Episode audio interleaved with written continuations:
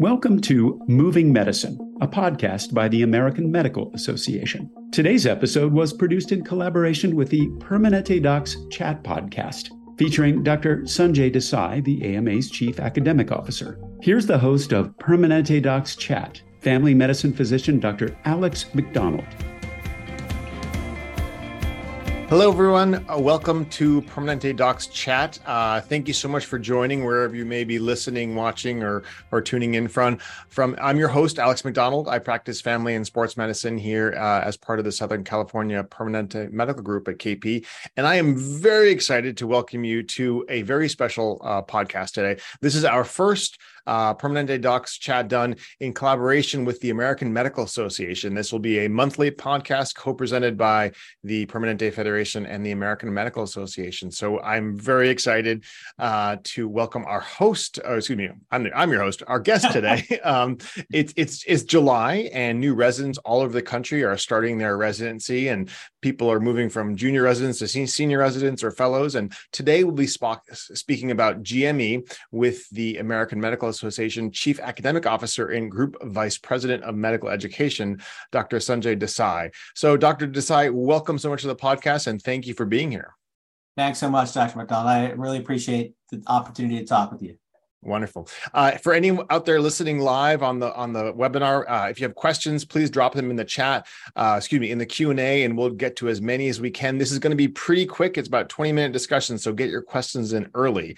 Um, and we're just going to jump right in here. So, Dr. Desai, in your own words, tell us tell us who you are and what you do. Thank you. Actually, GME is my home. So this is a great okay. topic to, to be part of. I, um, I'm, as you said, the chief academic officer at the AMA, and I came here about a year and a half ago. But I spent um, the last 12 years as a program director for internal medicine at Johns Hopkins, where I was a professor of pulmonary and critical care medicine. So I still do clinical work there. Um, and all of my professional activity really was in GME, and and July first was the day of the year that uh, that was most important to me. Um, so it really is a you know being in July is a is a celebratory month, I think, in many different ways. Here at the AMA, uh, Dr. McDonald, we do we do four main things uh, in medical education. We we look after some policy, so there's mm-hmm. a lot of policy that that helps shape regulation and accreditation and training in GME. Um, we actually are the co-sponsors also of the LCME. There's a whole alphabet soup, I think, that probably people are aware of, but LCME is an important one. That's yep. the organization that accredits MD granting medical schools in the country. And so we're a co-sponsor of the LCME. Um, we also uh, have a large uh, effort in innovation. And that's really where, where much of our work and creativity uh, and I'd love to get into that uh, a, a, bit more. And then we, um, in addition to that, we we look after equity, diversity, and belonging, and try to promote that as, as much as we can uh, as well. And so there are multiple multiple areas. The last one, which is not GME, is we actually look after the the CME credit system as well uh, mm. in the country. So uh, those are all AMA professional activity credits that we, uh, physician reward activity credits that that people seek in CME so really it's it's a whole it's a whole continuum of education from from undergraduate medical education to graduate medical ed- education to continuing medical education. And the ama is is doing such phenomenal work across that whole spectrum because uh, you know we want to train good doctors and we want to make sure those doctors stay up to date and continue to practice the evidence-based medicine uh, that our country needs quite frankly. Now I, I like the way you said it because we too often think about medical education in compartments and those compartments yep. don't talk to each other very well and that leads to these really abrupt transitions. One you know we're i know going to focus on gme but once you getting into it is abrupt and then getting out of it as you know uh, is very abrupt as well. We're trying our best to make it a seamless continuum of lifelong learning yeah, that makes perfect sense. One thing, as many of you on the l- listening know, that I'm one of the faculty members for our our family medicine residency and our sports medicine fellowship here. Um, and I'm I, one of the one of my things I always impress upon my residents is the fact that you're always going to be at if you ever get to the point where you feel like you don't have to look things up or you or you feel like you know everything then something has gone horribly wrong and that you should continue to be learning and continue to look things up and learn for the rest of your career and that's really what what is probably think I think most challenging, but also most rewarding about a career in medicine. I absolutely agree. I mean, I think that it's it's hard to find a group of people more eager to learn than mm-hmm. physicians. And I think one of the reasons they seek after the, the educational model is because you're curious. And I think we've done a pretty good job, unfortunately, of making it hard to continue the, the joyful learning that that yep. we sought after when we went into this. So that's really one of our aspirations, Dr. McDonald, is to try to create and bring back that joy of learning and make it easier for us to do that. I mean, I think there's no time like, like now when with the advent and and dissemination of of AI and mm-hmm. generative models of AI that I think remind us that we can't possibly know all of this. We're going to have to continue to learn. So exactly. hopefully we can bring that energy to this. Exactly. Well, let's let's you mentioned innovation, um, and so let's let's kind of start there. Um, you know, graduate medical education has been growing and evolving. Um, you know, there was duty hour restrictions about 10 years ago, which sort of threw everything on its head. Um, but there have been multiple other changes and maybe a little bit more incremental since then. Um, so tell me what are what are some of the the most innovative changes within GME in the last couple of years? And then also what might be coming in the future or in the near yeah. future? No, it's great. I think we're finally uh, making progress, and we need to make much more against what really matters in GME. I think if you think, if you take a step back, the entire purpose of a medical education system is to produce a physician workforce that can care for our patients, mm-hmm. families, and communities. Yep. But the system that we have is a time-based model. We say that if you go through four years of medical school and you go through X number of years of residency as deemed appropriate by the accrediting bodies, then you are competent. And we know that that is not true. There are data from multiple specialties to demonstrate that that is not true. And I think if you, the simple way I explain it is if you ask any patient, what would they rather have? Someone that's gone through X number of years of schooling or someone that is competent in caring for you? And I think that's an obvious answer. So we need to move Dr. McDonald to a competency based model.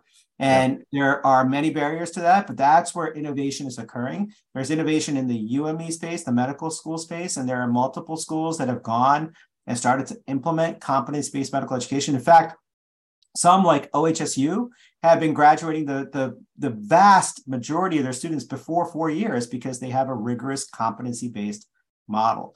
Wow. Uh, it, it gets much trickier when you get to GME. So residency you know, as is this dual role of being a learner and continuing to, to train and being a physician caring for patients. So there's a workforce dependency in residency that is very difficult in our current system to extricate mm-hmm. from yep. the learning and training role of a, of a resident. It makes it hard to, to, to implement CBME, competency-based medical education. But you know, you asked about innovation. We are we are funding multiple grants in in multiple areas. One of our priority areas is competency-based medical education, and we are doing that. We did it in UME, and now we have a, a pilot in GME. So at Mass General Brigham, uh, we there's a group there that is implementing competency-based medical education in residency programs, and they're starting with pathology. And mm-hmm. the goal is to uh, develop a competency model, assess against it, and then what they call promote in place. That that uh, uh, get circumvents this this barrier of workforce because you keep them employed uh, right. even though they go forward. And, and, so that's still nascent in its evolution. There's another model at Stanford with emergency medicine using competency-based medical education. So so the innovation is occurring. yeah But it yep. is it is hard because of the inertia because of admin but i would say dr mcdonald the biggest reason it's hard is because of culture we right. need to change the culture that immer- in which we immerse these trainees uh, so that we can do this more effectively. Yeah, I think that's such an interesting point about um, putting applying the, the individual learner to a curriculum versus applying the curriculum to the individual learner. Um, I always like to think about here in, in, in, in family medicine, we do lots of different things. We do some procedure based things. We do some minor procedures. We do more kind of cognitive uh, uh, based uh, uh education and learning. And it's just so interesting to see different residents progress at different rates and some of them are very good with their technical skills maybe not so good with some of the uh, more kind of cognitive uh, uh, functions and and everyone sort of has a different place along that spectrum of the multiple different aspects of which we we expect people to to have skills when they when they graduate.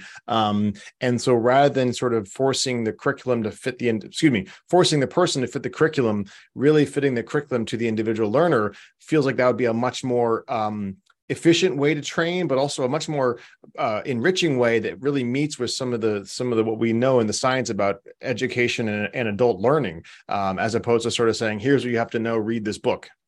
I think it's exactly right. So we we we've developed this model talking about barriers to lifelong learning, and and you've just highlighted one, which is that you you have this one size fits all model, or and actually not or randomness. So in in medical right. school, the two people, one who majored in biochemistry, one who majored in public policy, are sitting together in a chemistry class and they are getting different things out of that that time in class and then similarly in residency as you know it, the schedules are random they're not mm-hmm. based on what people mm-hmm. have learned at least for 99% of training programs in the country they're based on this random shuffle of priorities of when people can be where. And so um, it leads uh, uh, you know the goal is to get bring back and and and fuel and feed that curiosity. But uh, so you want people to learn continuously uh, that what happens because of randomness and one size fits all is that they have these decelerations in their development.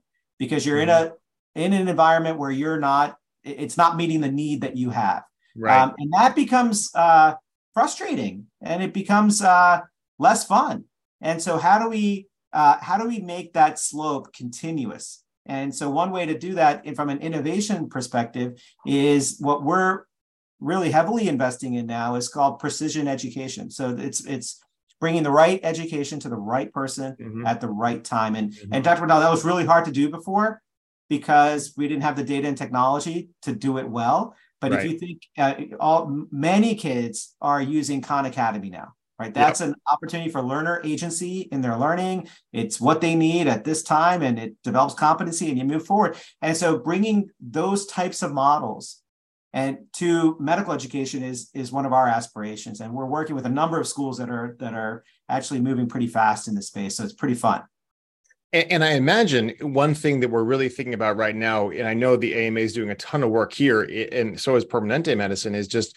you know wellness, physician wellness, resident wellness, and and if you're being forced to do menial tasks which don't meet your need, which don't feed your curiosity, and are what's the opposite of precision? Lack of precision education. I imagine that's a recipe for for for burnout and for you know all the other in, in mental health uh, consequences thereon which really don't help help anyone. It just it just creates more more burden and more work and more burnout in our our, our students and our our residents and our our attendings also quite frankly. I think and you link two really important notions that we're thinking about together here. One is and they they're inter- interdependent. One is burnout. I, mm-hmm. I would and I think many consider this an existential threat to yep. our profession. And. The, the story I I often say is the number of colleagues of mine who are physicians who tell me that they hope their children do not pursue medicine is mm-hmm. increasing. And that is, I mean, I I feel that viscerally when you yep. when you think about that. What a tragic situation that we're in. And that's fueled by burnout, which is fueled by the admin and all the other work environment circumstances that we're in. So we really need to get to the root cause of why people feel the way that they feel the moral injury, the dissatisfaction, the detachment, all of those things. Mm-hmm. And so we are doing work in this space. In fact, we started about 10 years ago developing a, a the, what we call the third pillar of of medical education, health system science. So there's there's clinical sciences, there's basic sciences, there's health system science, and and actually we're part. We we just we just provided a grant to uh, the Bernard Tyson School yep. in Southern California, who are implementing an HSS curriculum through medical school, and this links to burnout because one of the reasons that people feel some of what they feel is because they are not empowered to help think about how do I improve the system all the forces on it. And so thinking through health system science, we hope is starting to address upstream mm-hmm. one of the reasons that people feel the way they feel when they're practicing medicine. And there are a number of the mental health.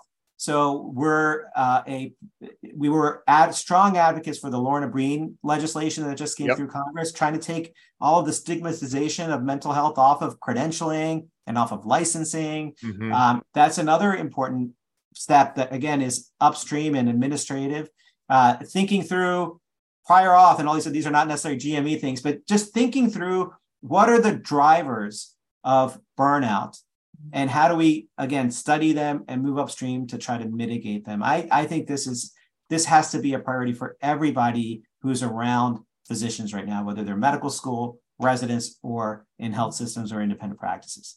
Yeah that's so so true. I got a chance to actually meet um uh, Dr. Lorna Breen's um, brother-in-law actually at a conference this spring. It was absolutely incredible. So I completely agree with you that we have to reduce those barriers and those things where we ha- have a lack of autonomy and self-control. And I think bringing it back to GME, who has less sort of autonomy over their own schedule than than a resident sometimes, especially a brand new resident who's in this very kind of chaotic, high-pressured world where you know, let's be honest, lives are at stake. Um, and how can we help?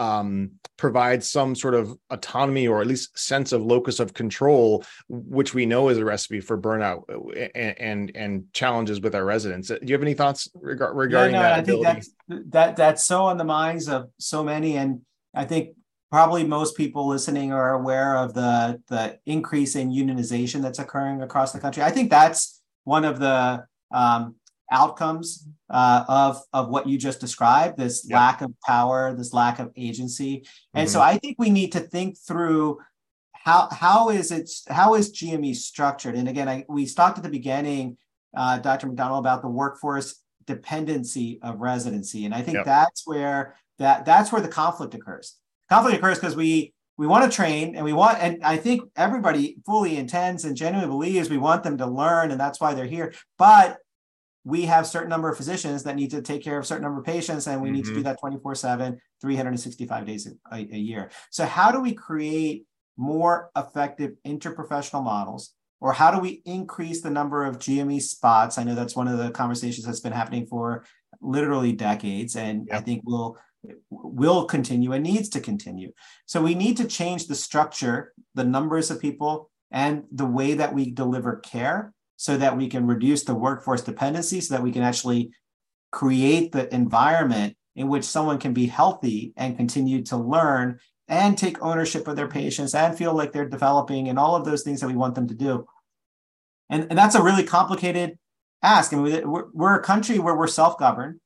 We are a country where uh, the GME programs are, are dispersed geographically mm-hmm. in structure. There's community based, there's university based, they're funded by different mechanisms, most by by Medicare, as you know, but but also by other mechanisms as well. So it is a fragmented system that's hard to have one solution for. I mean, if it was easy, obviously we would have figured this out sooner. Right. But I I would I would say along with you that the the need to figure this out is urgent. And so I think that starts in exemplar programs, programs that are doing it well, and we look at how they're doing it, and you see how the residents are are experiencing their training and mm-hmm. what did they do to allow and enable that to occur? And and i think it's going to be complicated. It's going to be um, probably uh, related to that particular environment but there's got to be lessons that you can take from there and then scale replicate reproduce so that we can spread uh, the wisdom of that and make it better for um, for generalizably better for residents in the country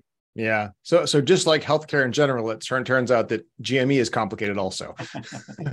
um, well, it, it's funny. I so uh, many of you know I actually I did my intern year at, at a very large uh, academic institution that really relied very very heavily on their resident workforce, and then I came actually here to, to Kaiser Permanente in Fontana, where the residency is is not not the main driver of the workforce in the hospital. And it was a very different environment and a very different uh, learning experience for me. And you know i got b- things out of both systems. I'm not going to sugarcoat it but one was maybe a little bit more um, gentle than, than, the other. Let's let's put it that way. So um, your your point of just on that point uh, i think that it's um, you, you, use the word gentle which is what i'm i'm reacting to a little bit because i think sure. that um, often people have in their minds certain attributes of, of gentle or mm-hmm. healthy or less burnout, but I don't think they're always what we think that they are.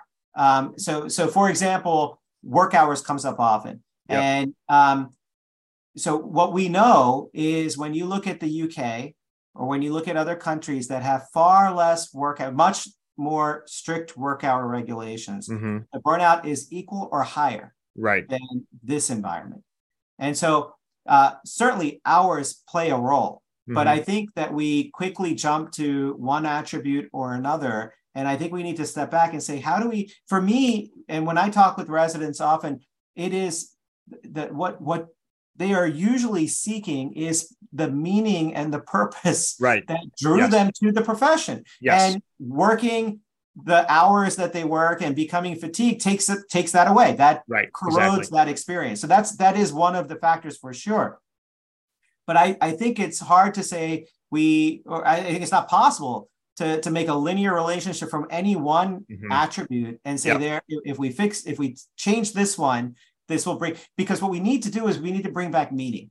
We right. need to bring back the experience that I think you and I had when we were able to spend time with our patients mm-hmm. and actually get to know them and learn about them. And you're not, I, I pre rounded every day in the hospital uh, at the bedside because that's where the paper chart was. And I'm not advocating that we go back to paper charts, but in the world of EMR, how do we bring that experience back? How do we bring back the time that we spent with patients so that we can get the joy of knowing them and feeling the reward of helping them? And so I think that so that's not as simple as hours. It's not as simple as the what food is available. All of those things matter. Absolutely. Yep. That's the work environment. But yep. what I think is core and what we need to figure out is how do we get them with their patients again.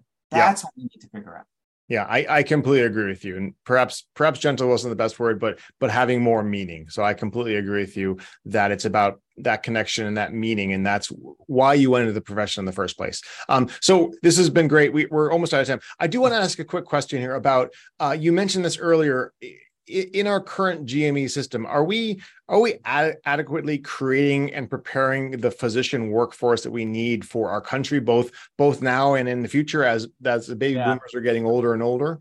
That, that's such an important question. We again, we are a self-governed profession, so we do not have a national blueprint for a physician workforce. Mm-hmm. So because of that, we are not uh, currently, nor do I think if you look at the pipeline we are not anytime in the near future going to have a physician workforce that's capable for capable for caring for all of our patients and communities. It's just the reality of having a self-governed workforce that that has incentives that are as they are, mm-hmm. and and so um, you know how do we how do we manage that? So I think we need to think through. You know, our, we have to go way upstream, well before GME. You know, who are we? Who are we recruiting into the profession? Mm-hmm. What incentives are are in the system for where what specialty they choose. And, and this gets into remuneration it gets into uh, geography obviously it gets into debt. All of those things i think play a role. So uh, again very complicated but i think we need to start to imagine or have conversations around this is the need for the country. How do we create the right incentives for people to pursue career choices that'll that position us better to care for for our population, particularly as it ages, because right. we're going to have a different population in 20 years than we have today. Um, and so so this this is equally urgent. It's just that it the effects won't be seen for some time. Right. Wonderful. Um, there was a question here in the chat that I want to get to as well too. And what um, what do we wish that undergraduate medical students knew before entering graduate medical education residency training programs? Is there anything like any pearls or wisdom or anything specific that you've heard f- through your work? Yeah, well, I mean, I I hope I hope what we can let them know is that we are going to create a system that lets them care for patients and get and meet the aspirations that they have for for pursuing this field. In terms of what what they should know, you know, in terms of advice. I think that um, hopefully we're moving away from uh, a system where they have to get uh, this mark and that mark and this yep. checkbox and that checkbox, yep. and they can actually take a step back and hopefully have the maturity to reflect upon themselves and, and think about what do I need to learn? How do I need to develop to better care for patients. For, for me, it would have been you know spending more time with communication, or it may have been more time with underserved or more communities. You know, those those skills that really, when you think about who do I want caring for me or my loved one, mm-hmm. and what is the distance between that archetype and me, That's what I would tell undergrads. Try to develop yourself in those spaces too. But it's hard to say that because the system is set up in a way that drives them to this score and that score because that's right. the gate. You got to exactly. pass this gate. So we need we need to work on the gates. Those of us that have some ownership around the gates need to work on the gates. But that's the advice I would give them, and I hope we enable um, a process, uh, an environment to let them pursue that. Yeah, that's so so well said. Every every system is perfectly designed for the result that it gets, right? And uh, here we are. Well, last question here, and, and uh, then we'll wrap up. Tell us what what makes you most proud to be a physician and an AMA member. Oh, thank you so much. I think um, what makes me most proud to be a physician is just doing what we're able to do. I think mm-hmm. uh, it is. I mean, every day. I think every day I care for patients. I am reminded of what a privilege it is to do this. And I, I know many people in many different professions, and I don't know anyone who has this privilege. So I feel very proud that we're able uh, to help people, uh, people that need help. And I think that's wonderful. And I'm most proud of being an AMA member because uh, they are also mission driven to mm-hmm. support physicians and and help them care for patients to try to make the the work that we do the the goals that we have easier to accomplish, to get rid of these barriers, to be um, to eliminate anyone else in that exam room. you know, there's so much encroachment uh, mm-hmm. as we've seen so much this year from uh, legislation that's passed or Supreme Court rulings that have come out, and and so they are uh, tireless in their mission and activity and advocacy to bring back that relationship between a physician and their patient. And so um, that makes me proud. That is just the perfect ending for today's chat. Thank you so much. I feel like we just scratched the surface. We'll have to have you back again sometime. Uh, I would very much enjoy that. well, thank you so much for Dr. Desai for joining us today, sharing your expertise uh, and your insights. Thank you very much.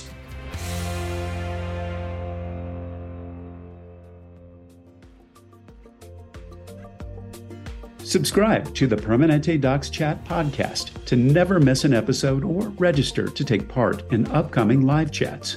Visit permanente.org slash AMA Docs Chat.